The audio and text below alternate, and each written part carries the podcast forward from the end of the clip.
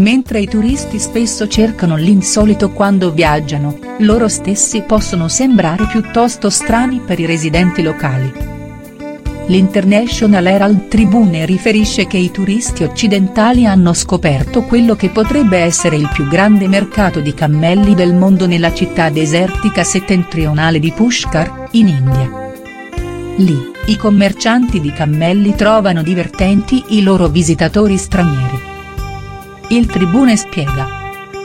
I conducenti di cammelli si meravigliano di questa bizzarra razza che diventa rossa sotto il sole del deserto, vede il mondo attraverso scatole nere, ovvero telecamere, tenute davanti ai loro volti ed è disposto a pagare 2 dollari, più di due giorni di salario per la maggior parte degli agricoltori del deserto, per un'ora di viaggio su un cammello.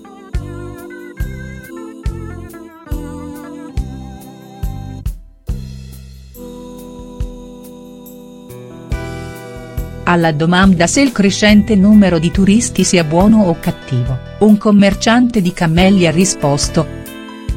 Buono. Ci piace guardarli.